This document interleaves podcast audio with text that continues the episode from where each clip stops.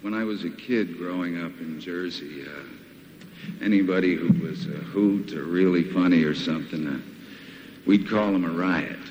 Ladies and gents, uh, this guy's a riot in more ways than one. Bob Dylan. Well, I wandered alone through a desert of stone, and I dreamt of my future wife. My sword's in my hand, and I'm next in command in this version of death called life. My plate and my cup are right straight up. I took a rose from the hand of a child. When I kiss your lips, the honey drips, but I'm going to have to put you down for a while. This is Pod Dylan, the show that celebrates the work of Bob Dylan, one song at a time. Proud member of the Fire and Water Podcast Network. I'm your host, the freewheeling Rob Kelly, and joining me to talk about Huck's Tune, a song from the soundtrack to the two thousand seven film Lucky You, is fellow BobCat Amanda Moussa. Hi, Amanda. Hi, hi. Nice to be here. I've been it binging is... on past episodes for a while now, so it's, it's great to be here. Thank you so much for, for doing this. I'm very excited to be talking to you, especially about this song, Huck's Tune, which I feel, I'm so excited that you uh, had this on your list of ones you wanted to talk about, because I think this song, uh, if, if you could say anything in the Bob Dylan canon, is sort of underrated at this point. And I don't know whether mm-hmm. you can. Once somebody wins a Nobel Prize, are they, Are they underrated? Can, can anything they do be considered underrated? I think this is an underrated song, and we'll we'll talk about it uh, shortly. But um, since this is your first time on the show, I need to ask you the your origin story with uh, with Bob. How'd you become a fan? Um, yeah, well, I'm I'm pretty new at this. Um, it's, it's gonna be quite a convoluted story, so apologies if I ramble. But, um, yeah, I'm pretty new, but when it got me, it sort of went went deep. Um, I mean, I guess I've sort of always been sort of aware of him in the sort of cultural ether. Um, I don't remember my parents playing him. I think my mum did have Nashville Skyline, I think, but I don't mm-hmm. really remember that. It was a lot of sort of Beatles and Carpenters and ABBA and that kind of thing when, when I was growing up. Um, they did have a sixties compilation C D that I liked, and I remember it had Blowing in the Wind on it. Um, and I remember realizing, I mean, I must have been about eight or something, and I remember sort of realizing, oh, that, that means something. You know, it stuck out on a, a compilation that was a lot of sort of flower power stuff otherwise, that sort of thing. And I remember, you know, being very young, but sort of thinking, okay, that's saying something, that means something. Um, but I suppose probably the first time I really kind of even knew his name very much was, I think I was mid-teens, um, and I, this is a very sort of strange connection, but I remember listening to a Ricky Gervais interview. Um, and he said his favorite song of all time was If You See Her, Say Hello. Mm-hmm. So I looked up the song and I absolutely couldn't stand it. I really couldn't stand it. Like, the voice was really grating. I remember, I mean, this is hilarious to me now, but, um, I thought the lyrics weren't emotional enough because they weren't opening up enough. I thought it was completely overrated. And, you know, um, I mean, I'm amazed to kind of look back at that and think that that's how I felt. I think I was used to I can't live without you type lyrics, you know, that, that sort of thing. And this was like much more restrained. I mean, now mm-hmm. that song absolutely kills me. I, I love it. And I think, you know, returning to it later with, with life experience, I love the fact that it's sort of, it's showing and not telling. It's sort of, it's not saying the feelings. It's saying the things you'd only say if you had the feelings, that, that sort of thing. Um, so that implicit meaning, you know, is, is much more emotional to me now than if you just come out and said, I'm feeling this or that or that sort of thing. But, um, and the, the voice just sort of hits that, that perfectly to me now. But I think I needed that life experience to, to feel that. So at the time I, I thought it was completely overrated and just kind of ignored, ignored anything that came up around that, just as for a very long time. It's a big, big gap. Um, where I sort of, I suppose, aware of the icon and the image, you know, I knew the, you know, the big hair and the sunglasses and the polka dots and that kind of thing, but that was kind of my image for a long time. And then I think really until the, the pandemic, actually. So it's really recent. Um, and that was an odd, like convoluted way in as well. Um, I was trying to kind of remember what's, what started it off. I think that I do a lot of writing, a lot of sort of creative writing and things, listen to a lot of videos and podcasts and stuff about writing. Um, and I came across one, I think it was Larry, Larry, is it Larry Charles, the co-writer for Masked Anonymous? Mm-hmm, mm-hmm. Um, and he was talking about the process of writing that with, with Bob. And there's this meeting where they, they have to pitch something and Bob kind of shuts down and stares out the window or something in this meeting. It, it just is kind of really strange sort of anecdote. Um, but there was something about that I kind of related to in some like weird way. But it's enough that it sent me into this YouTube funnel of Bob Dylan encounters, like weird, surreal meetings with him. And I just found it so interesting that we, you know, he's often, I, and this image I had of him was being sort of, you know, arrogant and rude and that sort of thing. And that was what a lot of them were talking about. But when I was listening to it, I, I was reading it as sort of shy and awkward and private, really. Um, and I have no idea which interpretation is, is him. I mean, it, it could be both. I don't, I don't think it really matters. Um, but it was interesting to me that, you know, this is someone that everyone knows and no one knows him. Um, and it just seemed so unique, really. And, you know, most famous people, they're on Instagram or their Twitter, and, you know, they're either trying to show you themselves or pretending to. So it's just really interesting to me, you know, what sort of person doesn't buy into that at all, you know. Um, so the fact that I was interested in that, I was sort of thinking, well, I bet he writes some interesting things then. Mm-hmm. Um, so I think it was, uh, I can't remember if it was YouTube or Spotify, but it was enough to just kind of, uh, you know, I think I just, I just typed in Bob Dylan or something. I can't, I can't remember, but then this, this kind of, all these albums come up, and I just picked the album where he looked most like the kind of image I had of him in my head, which hilariously was uh, Empire Burlesque. Which I know now is, you know, an unusual one to start with. Um, I didn't start at the beginning. I started with uh, Dark Eyes. So that was like, okay, this is, it's interesting. I like that one. And then the whole album. And then I was just very confused. Um, cause it was like, there's, there's something here that's interesting, but I can't get at it. Um, but then I expanded out to Oh Mercy, I think it was then. Um, and that, yeah, that was during the pandemics. And I remember I'd gone out for a, a walk at dusk. And I was really stressed. It was kind of, you know, the working at home, homeschooling, you know, you can't really leave the house very often, um, time. And I listened to Oh Mercy on my iPhone. And it kind of, you know, song by song, it really starts to land. I mean, I think it was Man in the Long Black Coat and stuff. It started to kind of, okay, I, I like this. And then it got to Most of the Time. Um, and that was like a punch. That was like a physical punch. I haven't responded to a song like that before. Um, so that, that first time when he says Most of the Time, that, that just really got me. And it's a sudden like undercut to everything that he just said. Um, you know, that show don't tell thing again, I think. And, you know, you've got, you suddenly realize, okay, this is, you know, he's an unreliable narrator, but it's just, it's, it's that fact of, I'm feeling this, I'm not actually going to say this, but, it, you know, it says so much by not saying it. And the way he sings it as well, that line. Um, so that, that really hit me. And then, of course, straight after that, you have, you know, What Good Am I? Which again, the phrasing in that, that first time he says those words just kind of really hit as well. Um, and that was it really. Um, and then just to seal it, I think I went straight into Time Out of Mind on the same walk, actually. Wow. And got... That's a long walk. It's a long walk. It's a very long walk. I was very stressed. Um, but it was also, it was one that I kept, um, making longer because I didn't want to stop listening. Um, oh. So I kept kind of going around the same bit again. So oh, I don't want to, I don't want to stop yet. Um, and I got to Not Dark Yet, which was another punch. Um, And yeah, that one, especially I think in that context, it's interesting to me when people talk about that one in terms of mortality. I was just like reading up since I kind of know the, you know, the background when you know the illness and and that kind of thing and how it's sort of seen in that way. But for me, um, in the, in that context of the pandemic, um, I didn't sort of read it that way at all. For me, it was sort of about it was about hope, really. Like it's not dark yet, but it's getting there. I mean, you know, hope's not gone yet, but it's getting there. That's that's how it landed for me in the middle of a you know pandemic. Um, but yeah, I think it was like that that triple punch um in the one walk, sort of that was it, and that kind of yeah the claws were in then, um and just kind of you know stayed in after that really. Um and when I when I like something, I I sort of go deep. So you know, and that was I can't. It was like eighteen months ago, two years ago, something like that.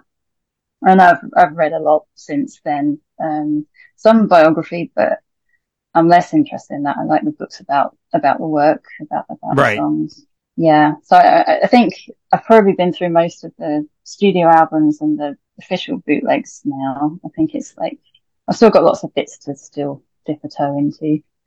But um, yeah, so it's a very convoluted story. Um, but yeah, I think that's that's how it happened. That's amazing, though. I know that I knew that Ricky Gervais was a fan. I've heard him yeah. reference Bob here and there, so it's not surprising that he would mention that on on one of his shows. And I've I've said in other episodes that, you know, Bob Bob's work is such that it a lot of times you hear it maybe the first two or three times and it doesn't land, and then you kind of yeah. go and have life experiences. And then you somehow wind your way back to it, and you're like, "This sounds this sounds incredibly different than what it did the first time I heard it. It's it's it's the same song, but I'm different."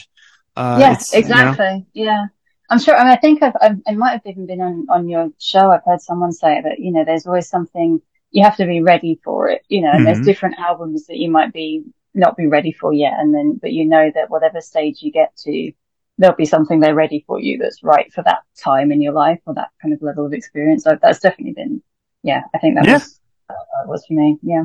Yeah. There's just something about the work. And it's funny. You mentioned the thing about him being shy. Uh, he has a line from The Groom Still Waiting at the Altar where he literally says, they mistake your shyness for aloofness, your yeah. silence for snobbery. And, uh, I, you know, as much as you want to peg anything to be autobiographical, that always felt very auto- autobiographical to me.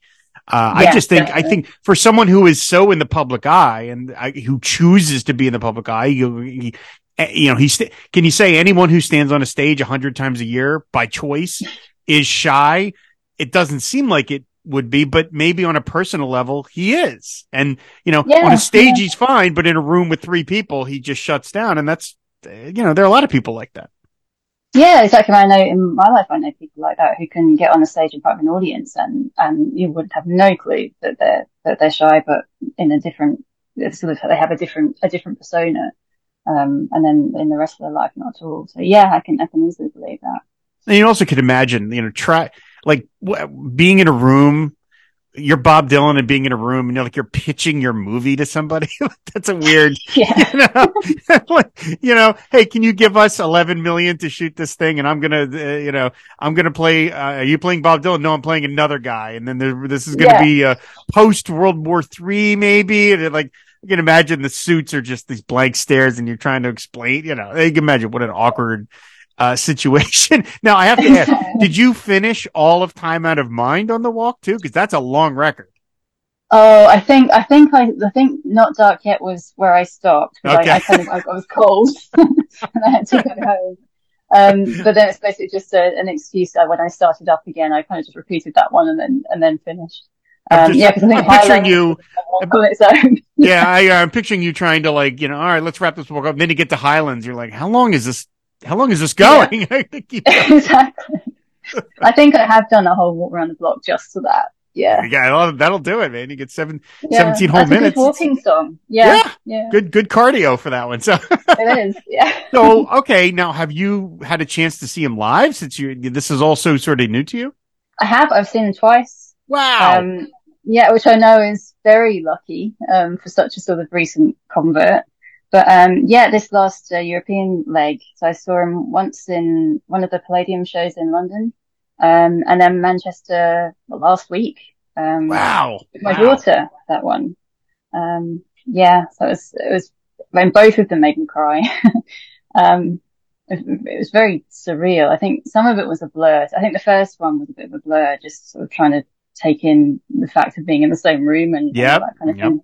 But, uh, I mean, it was, it was like a hundred times better than I'd set my expectations because I'd seen a lot of talk about him being very inconsistent live. And so I was sort of ready for that, but both times it was, it was wonderful. And the, the first time I was deliberately by myself because I thought I don't want to be worrying about someone else. You know, are they enjoying it? It's mm. okay. I just, I don't want to be worrying about it. I just want to be absorbed in, in it in the moment. So that was by myself. And then, um, the second time, um, yeah, I took my daughter, who's ten, um, wow. and she'd been kind of because she's she sort of I think went on a little bit of this with me because I've been playing it, so she sort of heard it around, and um, she loves the gospel albums the most, so she got very really? excited. That, yeah, yeah, and I think it's something to do with the um, and the the voice is, is amazing at that at that time, I think. Um, like she loves like pressing on and that kind of thing that he has with the backing singers and that kind of thing. Mm-hmm. Um, so yeah, she got very excited that he did serve somebody, um, at the show. Um, but she, she just thinks he's funny. Like when he came out from behind the piano, she just said, leant over to me, said, "It's really funny." Um, yeah, but she watched, um, No Direction Home with me as well when I had COVID. Um, and she just loved the bits where he was talking for some reason. Yeah, just, like, yeah, that's that's my favorite part too. Just, yeah, him yeah, just being so normal rare. Talking. Yeah. yeah, yeah, just to see him talking. But yeah, so she loves that as well. So yeah, she came with me. I think she was the youngest person there. That's um, great. But yeah, she had a great time. That's just, I I love when I see small kids at these shows because yeah. I'm sure some of them are there under duress a little. There's probably a couple yeah. of parents that are like, "You're gonna like this," but. Yeah. That's that's just great that she sort of, you know, yeah, you had it on in the background, but you weren't like, sit down and watch this. And she sort of has come to it on her own. And then what an amazing experience for a ten-year-old to get to see this. this. And for you, after discovering him and going so deep, like, again, it it really, it if there's anything in the in my Bob Dylan fandom that I could get back, that I would ask to get back, it would be that feeling of being in the room with them for the first time where you really are like, yeah. there, there he is. There yeah. he is, the real guy.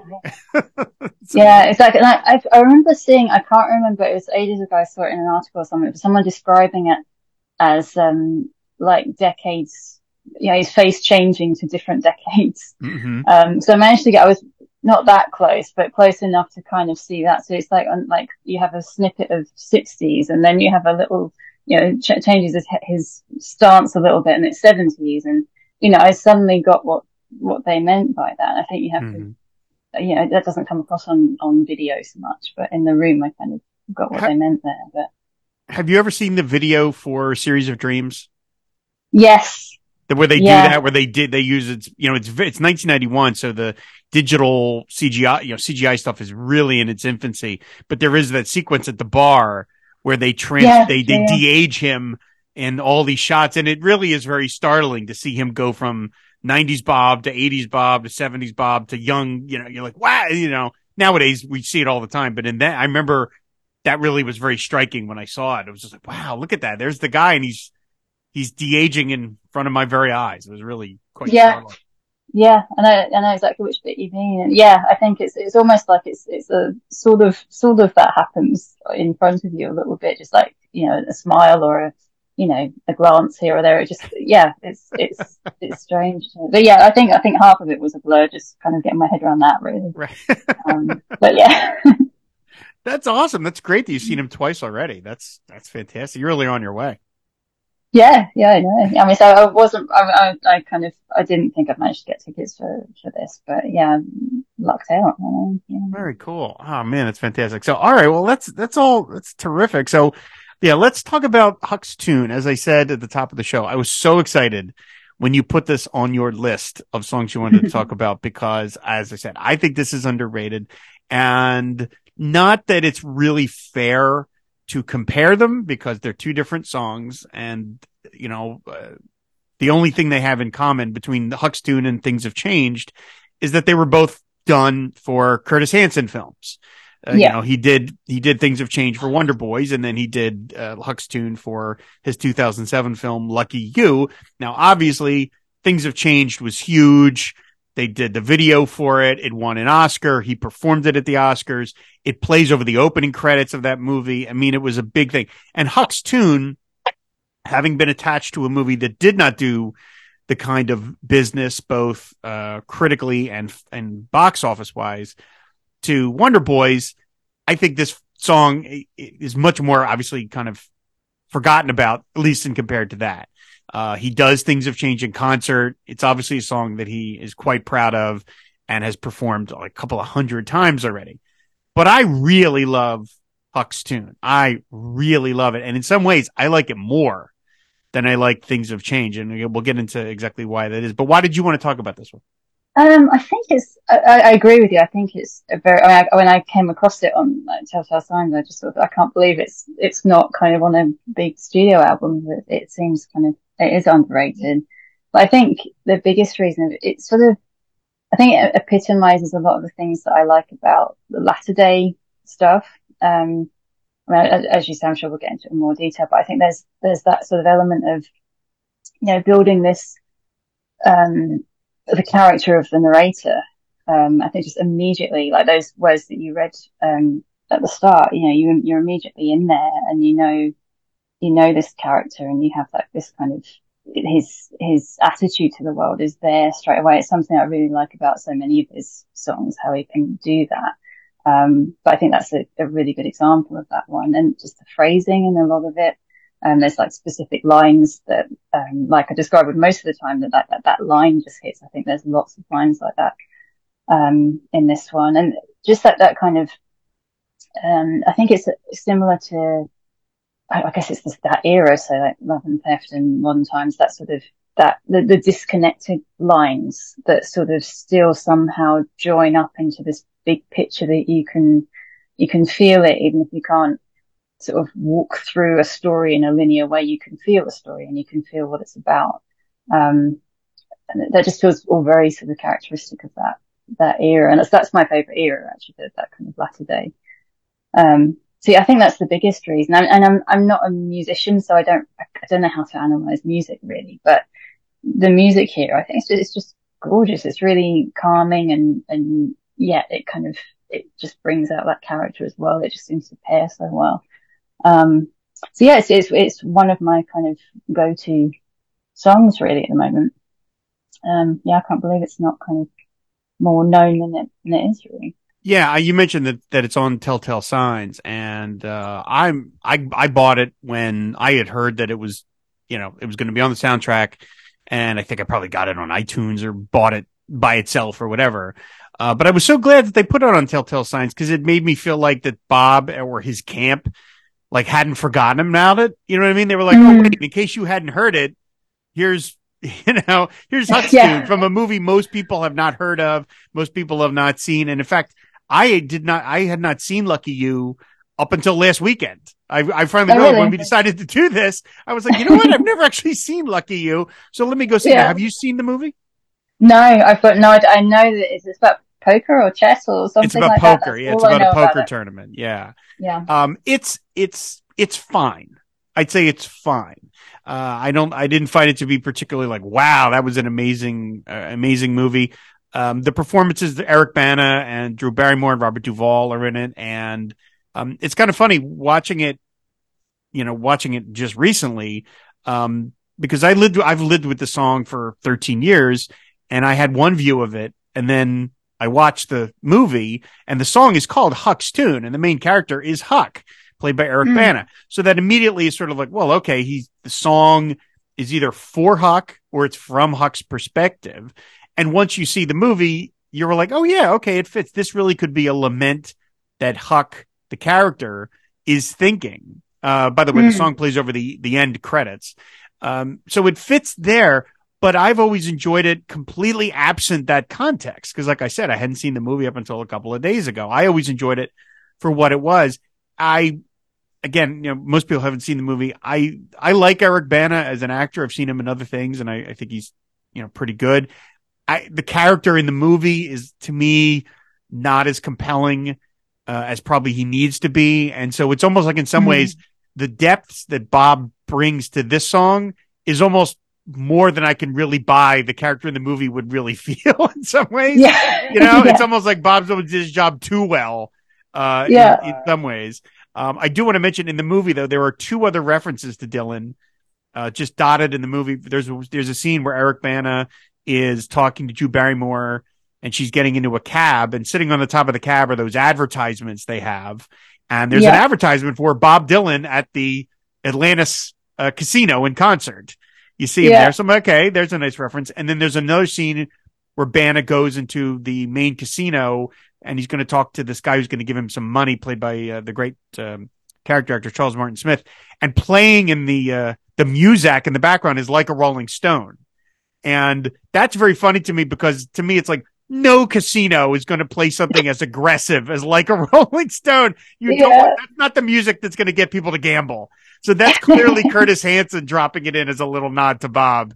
Uh, yeah, that's hear, an you know, Easter egg. Yeah, yeah. In, the, in the in the middle of all the poker chips clinking and the, the slot machines, you're, how does it feel? And you're like, no, that you know. So that was that was fun uh, to see it. And, you know, obviously Curtis Hanson, who passed away in twenty sixteen, and Bob had a good relationship. You know, they had a friendship. So he's probably doing this sort of as a favor to Curtis. But as you said, without you having seen the movie, it works completely on its own. And I could totally see this on Modern Times. I feel like you could slot that in there and it would fit quite well.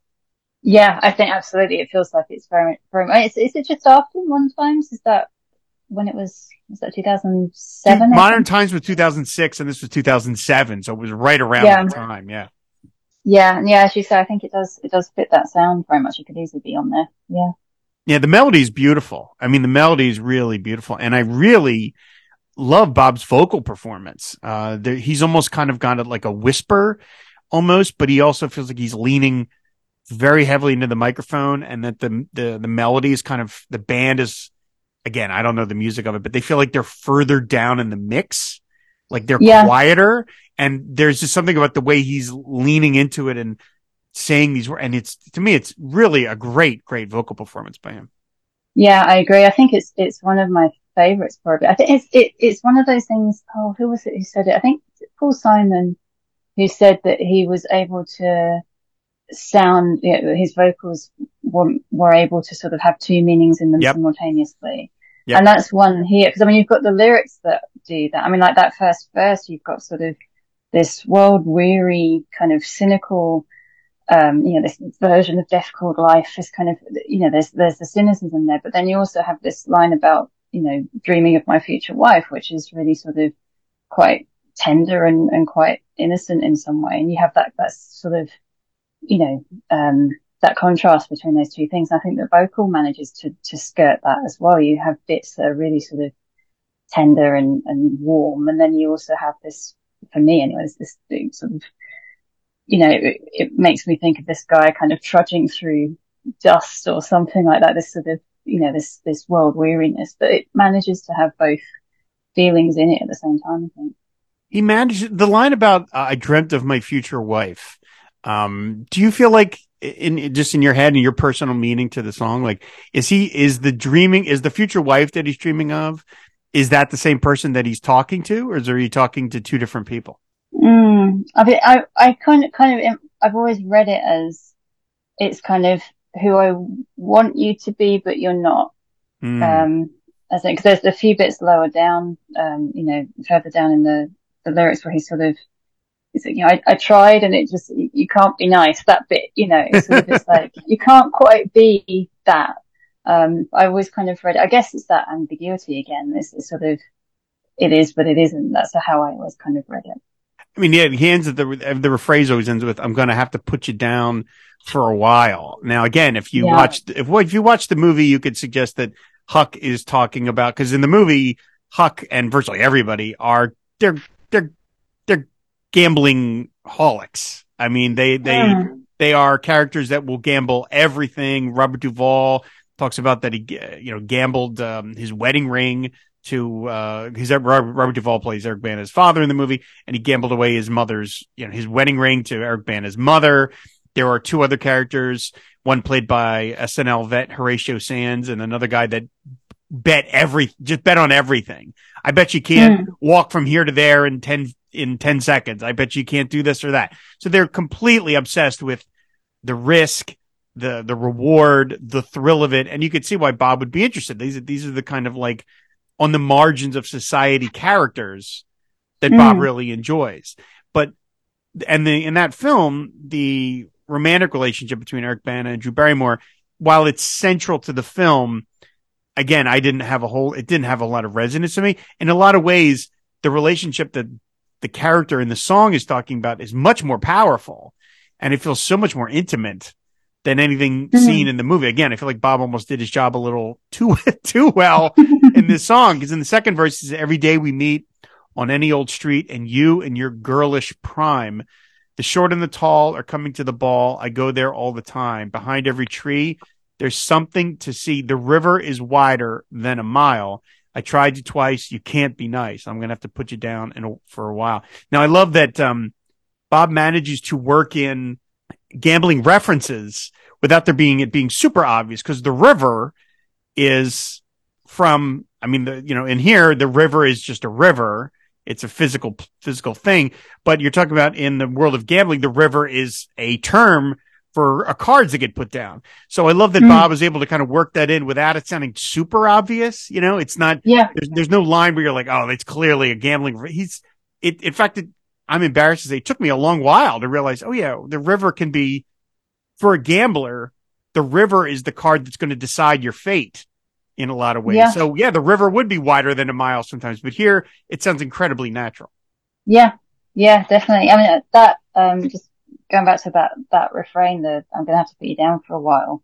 Um, I just, I love that line so much. I just, you know, it, I think, it, I think every time it appears, it kind of, it comes as a bit of a, a jarring turn after the line before. So you have, mm-hmm.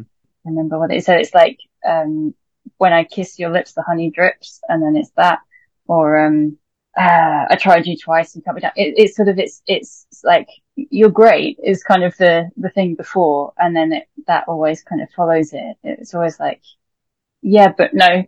Um, mm-hmm. and it, it's just the fact that it's a, it's a, it feels like a, well, I suppose it's a euphemism too. It feels like it's a way to say something that's hard to say and a bit brutal, and you don't want to say it. So you sort of skirt around it. So mm-hmm. like, put you down. Does that mean, Um, well, in this context, is that is that to do with, you know, giving up something, you know, thinking about gambling and that sort of thing, or is it a person? Does it mean splitting up? Does it mean not seeing you anymore? Does it not doing mean? Does it mean not doing this again? Um, and then, like, for a while, is it because you can't say, I can't quite make this an end, so I'm going to say a while just to kind of couch it a bit because this is too hard to say.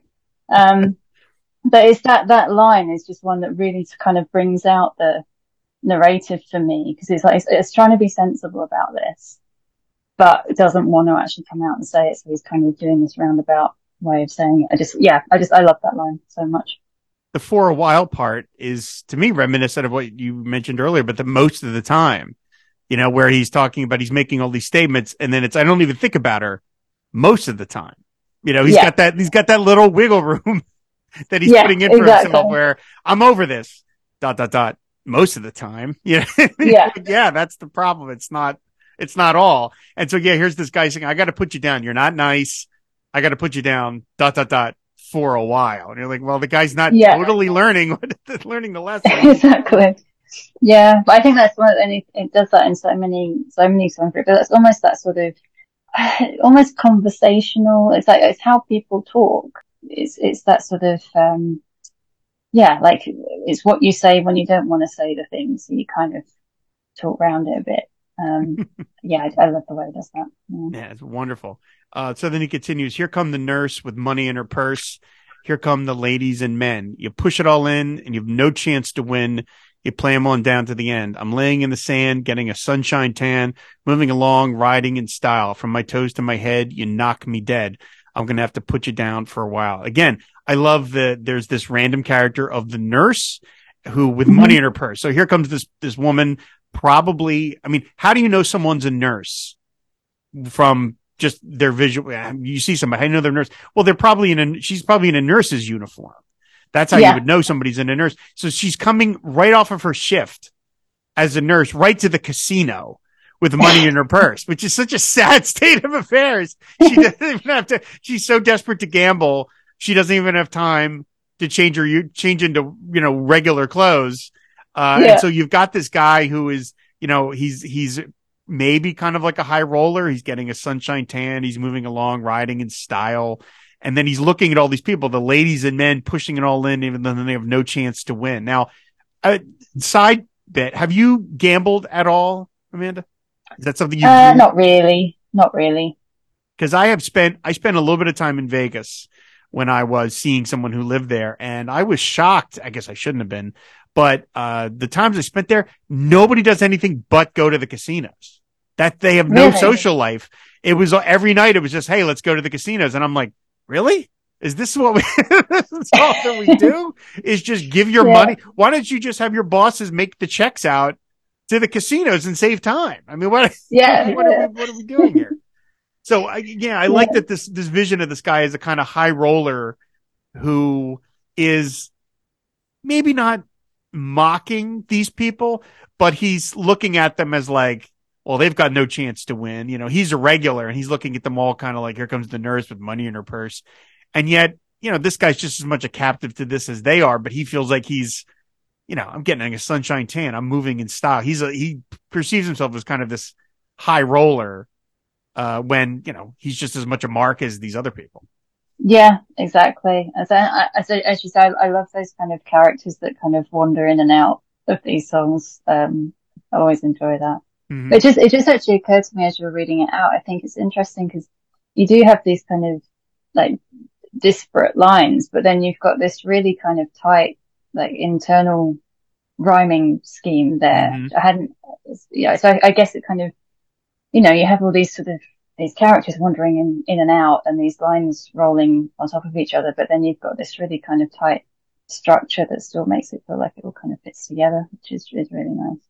Yeah, the lines are incredibly short. I mean, some of them are two mm. words, three words. And when you think about the, you know, a lot of Bob's songs, Visions of Johanna or Sad Old Lady of the Lowlands, that are these incredibly circuitous, you know, lines with a thousand yeah. syllables. And in here is, you know, one line is, I count the years and I shed no tears. I mean, it's, it is that stripped down language that he kind of, I don't know, not introduced, but he really started to perfect with Time Out of Mind, where it's everything, a lot of the, the crazy loop-de-loops have been stripped down, and it's very, very basic language. And it's still just as evocative and just as poetic, but it's just very different from what, you know, he's sort of known for.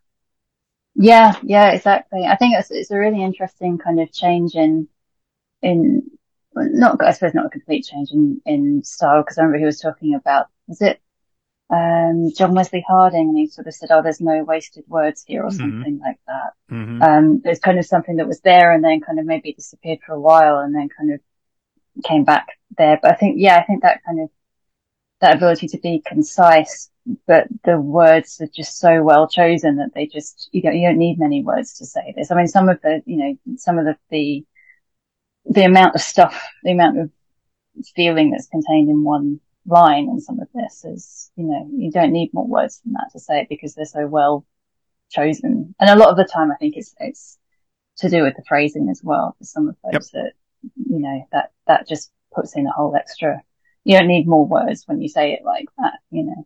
Yeah. Right. Yeah. And this feels, this song feels like a conversation between two people, a quiet conversation. And you don't, yeah. um, you know, you don't necessarily need to have, you know, that kind of, uh, incredibly long. I mean, maybe you can, maybe, but, but it's, it feels like it's just one person. Like he could, I could see this song taking place at a diner in Vegas at, you know, four in the morning. And he's talking to this person and he's, you know, making these love declarations, but also again, with the, but the four, I mean, funny, the longest line in any given verse is the, but I'm going to have to put you down for a while. That's the longest yeah. line in any of them. um, the song, he goes on, he says, I count the years and I shed no tears. I'm blinded to what might have been. Again, talking about the dream, dreaming of a future wife, and here he's blinded to what might have been. Nature's voice makes my heart rejoice. Play me the wild song of the wind. I found hopeless love in the room above where the sun and the weather were mild. You're as fine as wine. I ain't handing you no line, but I'm going to have to put you down for a while. And again, this is something that's come up in a bunch of, of Bob's Uh, not just his love song. Sometimes he buries these lines in other songs, but man, when he wants to turn someone's head, boy, does he know how to do it. You know, mm. I mean, you're as fine as wine. I ain't handing you no line, which is, of course, it's exactly what he's doing. yeah. Fine as wine is a line is absolutely, but the, I, the underscoring of I, you, I, I ain't handing you no line. That's, you know, I, I'd be hard pressed for anybody to not feel a little flush if someone said that to you and made some eye contact and said it in a way that sounded really believable. That would leave, I think, a lot of people like, oh, okay. yeah. I think that, that verse as well, he's, he's always very good at capturing this sort of sense of pressing on as well. Like, you know, moving on, carrying on, keep going.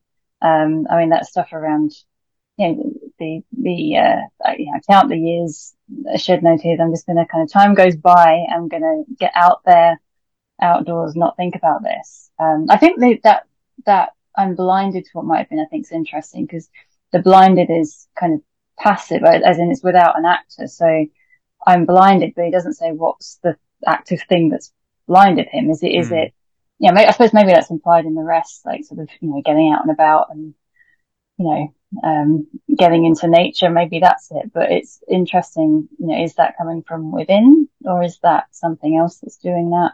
Um, is it that person that's blinded? Yeah. Yeah. I think that's, that's, that's an interesting, um, ambiguity there. Um, but definitely that sense of, I'm, I'm going to press on and keep going. I think that's a, a theme you can see in so many different songs as well. What do you think about the, I found hopeless love in the room above? Because I, I feel like, um, on the one hand, I could see it being much more metaphorical. He's maybe talking about heaven or something else, but then a lot of the song does seem to be set in sort of a gambling town. And I found, I found hopeless love in the room above, which if you want to be very literal, you could be like, he went and spent time with some person in the, he's in a hotel and he stayed with them and had a, like a late night rendezvous with somebody in the room, literally above him. And it was hopeless. Like it was, and he was yeah. like, he just kind of had this sort of, uh, brief assignation, and that's only underscoring how much he misses the person that he's talking to. Yeah, I've always kind of, I always interpret it as um, it's something that happened in the process of moving on. It's sort of, you know, it's in, in this kind of, um, this run of lines where you've got that, that kind of, you know, um, I'm blind, I'm not thinking about this, I'm just going to carry on. Um, this thing happened, you know, while I was doing that, and then I'm just going to carry on. And, you know, it, I, I always kind of interpret it it like that, but then listen to it again like this week, that um sort of more spiritual aspect hit me as well. I thought, oh, actually, could that be kind of could that be a, a religious illusion or something like that? Is it kind of um is it talking about a yeah a hopeless connection to to God or something like that? Or is it yeah I think there's a few different ways to to interpret it. So for me it was always kind of, oh, this is a you know, this is something that happened on the price in the process of, of moving on. Mm. Um, but again, I love that it could also be, it could also be an allusion to this relationship and something that happened before, um, with them. Um, I like the fact that it, it could be any of those things. Yeah. It's again, you know, one song tucked away on yeah. a soundtrack to a movie nobody saw, and he's got this much in there. You know, there's this much yeah. of like leaning into it and like, why was you know, could it be this? It could be that. Uh, and then so the final, not the final verse, but the, the penultimate verse is, all the merry little elves can go hang themselves. My faith is as cold as can be. I'm stacked high to the roof and I'm not without proof. If you don't believe me, come see. You think I'm blue? I think so too. In my words, you'll find no guile. The game's gotten old. The deck's gone cold. I'm going to have to put you down for a while. This is my favorite verse of the whole song, uh, between the, I, I, I, I, the first time I heard this song, first time I ever heard it, I literally got like the chills when he says the line about, I'm stacked high to the roof and I'm not without proof. If you don't believe me, come see. Just mm-hmm. the, the, the inviting someone to lean in and sort of being like, you don't believe what I'm saying? Lean in and come see. I, I just found that to be just incredibly powerful and sort of saying to someone, maybe your audience, maybe the person, like, I, you don't think I've got the goods, whatever the goods might be in this context. If you don't believe me, come see. I just, yeah. I just, every time I hear that, I just thought, oh man, that is, wow. It is really, really powerful. And then he follows it up with, in my words, you'll find no guile. I love that too, of like the idea of this sort of stripped down language. And I'm not trying to fool you. I'm not trying to disguise my intentions. They're all right here. You'll find no guile uh, in my words. I just, again, I think that is, I think this is one of like his best verses. If you could, you know, compare these things, like one of his most powerful verses in any song he's written in the twenty-first century. Yeah. I, well, it's funny. I completely agree. I think that's one of my favorite verses, but I think uh, for me, the line that, that gets me is, is, it's just the, um, uh, you think I'm blue, I think so too. That's the one that really hits for me. Um, I think just because it's so, so understated and simple, and it's like, yep, you, you're right. Um, but I'm doing this anyway. Hmm. Um, it's like that, that one is the one that kind of really, really hits me out all of us. But to be honest, that whole verse does. I mean, I remember the, um, that first, like the, um, merry little elves can go hang themselves line. I remember snorting the first time I heard it. Um, because again, it's this kind of the imagery of this, you know, um, this happy little innocent elf just being, you know, being violently put to an end. Um, I think it's, again, it's that kind of juxtaposition through the whole song. But I, I agree. I think this verse, all of it, it's, it's, um, yeah, it just hangs together so well. It just kind of, it, I think each line is really kind of builds on, on the next one. Um, yeah, probably more than, than the earlier verses, I think. Mm. Um, but yeah, that, that you think I'm blue, I think so too. I think some of it is how he says it as well. Yeah, oh, it's um, that, like, marvelous. The last, I think so too. Yeah, um, absolutely marvelous vocal performance. Yeah, yeah, yeah. Now, do in in in your part of the in your neck of the woods is the phrase "go go hang themselves"? Is that not a a a phrase? Is that not something that is a colloquialism that you're familiar with? It is. It wouldn't be a common one, okay. But it is. Um, I think it's just in in this context, it kind of. Um, Uh, you could say, oh, this thing can go hang, hang themselves, you know, that, that kind of right. thing. But I think when you've got merry little elves in front of it, it puts, it puts quite an image in my head. The reason, the reason I ask is because, uh, and this is related to, he actually has performed this song live, um, only seven times from, uh, April through June of twenty fourteen of all times. Again, seven years after the movie had yeah. come and gone, but he actually changes that line. You can find oh, really? some versions of it on YouTube. It? Yeah, he changes it to all the merry little elves.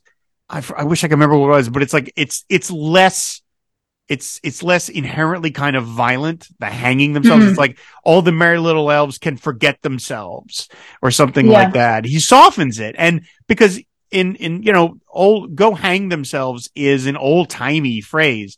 It has a very violent kind of sound to it, but it's really meant to be just kind of like, oh, go F off kind of thing. It's, yeah. it, you know, but I thought that it was interesting that of all the lines that he changes for the live version, that's the one line that he changed. He, he softens yeah. that up a little bit. Oh, that's interesting. Yeah. I think, well, there's the ones in, in Japan and Tokyo. Yep. Yep. Something like that. I heard one, uh, one, uh, version on YouTube for that, which again, I think the delivery there is, is, Um, slightly different, slightly, slightly softer, I think, mm-hmm. um, in places anyway. But um, yeah, oh, that's interesting. That's that's that little bit of that line. Yeah, it's funny to hear the audience because it takes them like a full verse before they understand what they're hearing. Yeah, because they're just yeah. like, "What song is this?" And then he finally gets to, I think the the, the you know I'm gonna have to put you down for a while. People, are, oh yeah, yeah, and they're, they're clapping. yeah. Like, okay, I know what it is finally. Uh, and then he yeah. finally he repeats the the the final couplet, which is the game's gotten old, deck's gone cold. I'm gonna have to put you down for a while. And again, I love the way he's he really spits kind of in the nicest way possible. The game's gotten old, and the deck's gone. Yeah. He does it like in that Theme Time Radio Hour, uh, philosophy yeah. philosophy of modern song voice, where he's really enunci almost over enunciating. Every syllable, and it really, it, and then the song just kind of fades at this quiet end. It's a really just an absolutely remarkable song, you know, just for a thing to yeah. bury, buried on a soundtrack. It's just really, really terrific. Yeah, I agree. I think it's, it's, as I said, it's, it's become my go-to for the moment. Um, I, I probably, you know, have different phases of that, but it's, I can't believe it's, it's sort of buried away somewhere. It's, um, yeah, it's beautiful, I think. And it, it, it works for me in a lot of ways. And like, it's, there's things in my life that are, I want to go back to, whether it be, it's not necessarily a person, but it could be a thing that you want to, you keep hoping this thing will work and you go back to it every so often and it still doesn't work. And you're like, yeah. all right, I've, it's, and, and then, and you tell yourself never again. And then maybe, you know, a year later, you try again and it's still not working. You know, it's like yeah. the deck's gone cold. The deck is cold. It's exactly. Yeah, exactly. And it is, it's that kind of that mixed feel. I think, I know I've been saying like ambiguity and juxtaposition a lot, but I think it's, it's that is, is like the, feels like the theme kind of runs through the whole thing for me. It's just that kind of, you know, that, that, that situation and the mixed feelings that you kind of have then. Um, I think it just, yeah, it's, it's, it's it sums it up so much without ever actually saying that. I've, I've always been interested about how someone writes a song for a soundtrack uh, you know, when you're someone like Bob, who is kind of so arriving at it in such a organic, artistic way, like how do you, where do you get started? Do you watch the movie? Do you read the script? Do you, does he sit there and say, all right, I'm going to write a song from Huck's point of view, or do, or do you start it organically? I mean, it's one thing I would guess to write like a James Bond theme, because you know you got to hit certain elements. Like I, I got to talk about death. I got to talk about, you know, it's got to sound a little sexy. It's got to be bombastic. But for something like this, I always wonder, like, how does he, where does he, where do you even begin? You know, how do you, is it, is there something in his mind that he wants to talk about? And then it's like, oh, that fits in with the themes of the movie. I, you know, I'm always, you know, it's, it's one thing to, to generate a song in the context of an album, but it's another thing to say, I'm going to do this one-off thing and it's going to just exist in its own little context here as part of this soundtrack and on the film, but that's it. It's not going to live anywhere else. I mean, Bootleg Series notwithstanding, it's going to just be its own thing. And yeah. uh, I, I was fascinated how he sits down and, and does it. And like, did was it part of another session? Was it its own thing? Again, we never hear about any of this kind of stuff. Uh, and he's done lots of soundtrack songs. Obviously, he did the you know Knocking on Heaven's Door and things like that. Things Have Changed and Band of the Hand and all sorts of songs. But I, I just I would love to know the background of like, what is he? How do you get started? You know, how does he do it? Yeah. Does he just think about it? I don't know. Yeah, exactly. I mean, I wonder if it's a case of, you know, the ones he says yes to are the ones that he can, you know, relate to mm. a character in it or something like that. Because I think you would, I, don't know, I think you would have to um, at least relate to the feelings, if not, you know, um, something to do with the situation or something to do with that character. Um, so maybe it's kind of, you know, I, I'll say yes if I can see something that I can not necessarily have experience, but that I can get into the head of in some way. Um, I wonder if it's, if it's that, but yeah, as you say, it's like, it's one thing to write in a character. I mean, there's so many songs that seem to be written in a character, not necessarily him. Um, yeah. But it's one thing to do that when the character is kind of, you're generating it. Um, it's not you, but it's, it's someone that you're, you know, creating and, and making up. But yeah, I wonder how you do it when it's, when it's not, if it's, if it's sort of a, a reverse of that process. So it's sort of, yeah, do you find, find the person or the situation or the thing that you can most, you know, connect to in some way? I think it must be something like that. Um, yeah, yeah. Yeah, it's a really interesting process. Yeah, I said I would lo- love to know. I mean, if anything, out of that movie, I'm a little surprised that he doesn't write it from the Robert Duvall character's point of view, because that's an older guy and he's seen a lot. And Duvall's character even has a line at one point about that they, the, the gam, the, um, you know, the sort of poker tournaments, um, schlep big players like him around because it's all razzmatazz now. It's not meant to be about the playing. And I'm like, oh, that seems like a very Bob-like sentiment. Yeah. So I could sort of yeah. imagine that. And Robert Duvall and Bob Dylan seem like very kind of, they're both similar ages, and they, you know, they, they seem like kind of similar temperaments in terms of their, how they manage their careers and how they've been, their public personas. But no, he writes it from, from the main character's point of view. And so, yeah, uh, you know, it, it's, he's really great at soundtrack songs. I mean, Bob's great at a lot of things, but soundtrack songs, he's, he's really quite good at. And it would be, you know, they're never going to do a bootleg series of this, but like, there'd be no reason to, but I would, maybe there's like a Spotify list or something of like just his soundtrack songs. That would be yeah. fun to listen to that, of like what that sounds like, of just songs written for just soundtrack. I mean, he wrote something for Easy Rider that never got finished, and Roger McGuinn finished it for him and stuff like that. I mean, he's been commissioned to do that for his whole career. Uh, and like I said, this is one of my favorites. And I find that I listen to this way more than I listen to Things Have Changed. I think as, as, as great as that song is, I feel like it's kind of sour, and it's, yeah, it's a, it's a particular mood that you need to be in. But this to me is much more just rewarding and kind of, it's just comforting in its own, despite the sort of grim subject matter, it's comforting in its own way. And so I, I always feel like a, a champion for this, because it is kind of in the shadow of this other song that he did for the other Curtis Hanson movie that people are way more, you know, uh, much more familiar with. Yeah, I agree. I think I, I probably do. I, I I love Things Have Changed as well. I, I do listen to that a lot, but I think this one probably does edge that one out. Um, I think it's, I mean, there's, there's something in common, like, between those characters in terms of sort of being a bit kind of, you know, um, maybe slightly worn down by life, or, you know, hmm. a little bit, a little bit world weary. But then mm-hmm. this one just has that kind of, that, that, yeah, that, that tenderness underneath it. And I, I can't pin down how much of that is the words and how much of that is, you know, how he, how he says it. Um, and also just that the music is, is that much more kind of gentle as well. I think that, that kind of pulls it into that direction as well. But yeah, I, I think th- they're both completely different moods. Um, very much so.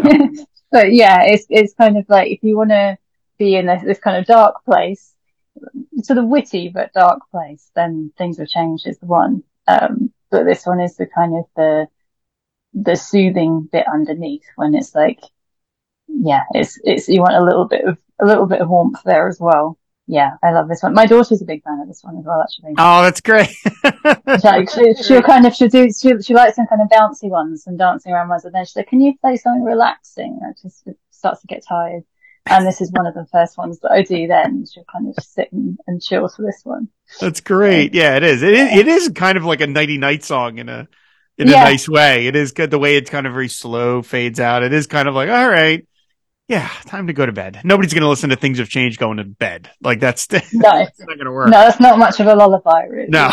Not if you want good dreams, anyway. No. no, certainly. Yeah, and this, like I said, this song plays over the end credits of Lucky You. So it's it's literally the last thing you hear as the, uh, it, it, the entire, it takes up the entire length of the credits. So it's it, the, the, literally the last thing you hear in the entire movie is this, is the end of Bob singing. So again, it's, uh, the placement of it is the polar opposite of what it was for, um, for Things Have Changed in Wonder Boy. So, well, Amanda, I mean, thank you so much for doing this. I'm so glad that you, you had this on your list. Some people have mentioned it before and we haven't got a chance to do it, but it doesn't come up a lot.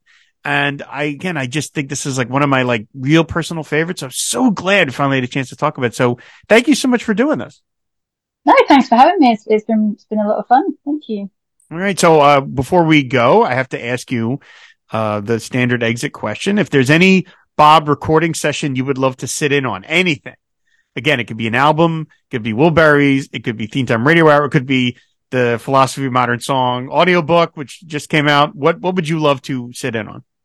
I think all that last one's given me ideas. That would have been interesting. But I think probably it would be Rough and Rowdy Ways, just because I think, like so many other recording sessions we have, you know, um, when there's books about some of them, there's, you know, lots of, of information and, and anecdotes and stuff around it and lots of outtakes and all that kind of stuff. And you can kind of piece things together. But the Rough and Rowdy Ways, I think, is, it's, it's one of my favorite albums, actually. And I think it's, it's really interesting that it's a, it's a, it feels like a different direction again and a different sound. And I think it would have been really interesting to watch how that came together and how that was sort of pieced pieced together, or you know, if that was, yeah, what the process of that was, because I really don't know much about those sessions in comparison to no the ones. No, not a lot is leaked out. I'm guessing someday we'll get the Rough and Rowdy Ways, the bootleg series or something, and that'll Hopefully. Be fascinating to hear the alternate takes, and maybe there's other songs. Who knows? You never know with this stuff. But yeah, they've uh, despite the fact that a lot of the people that worked on that record have talked. Uh, that's they're just not. Yeah, I have not heard a lot of information. So yeah, that's an absolutely marvelous answer. So uh, before you, before we sign off, why don't you tell people where they can find you out on the internet?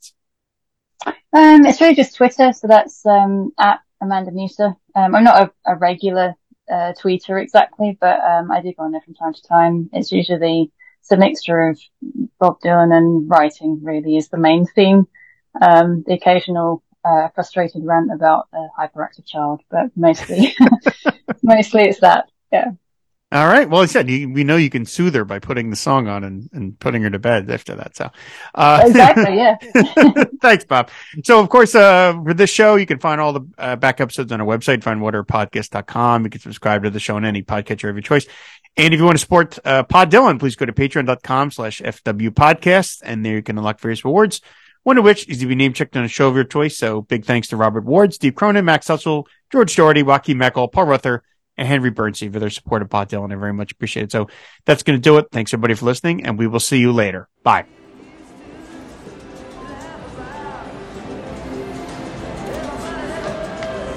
I heard about the Miss deal. Boy, talk about a bad beat. Okay, so you put up the ten. We split anything I win fifty-fifty. seventy thirty. What happened to sixty forty? Went away. Your tens went down to a set of eights. Okay, sixty-five thirty-five. Fine, seventy thirty.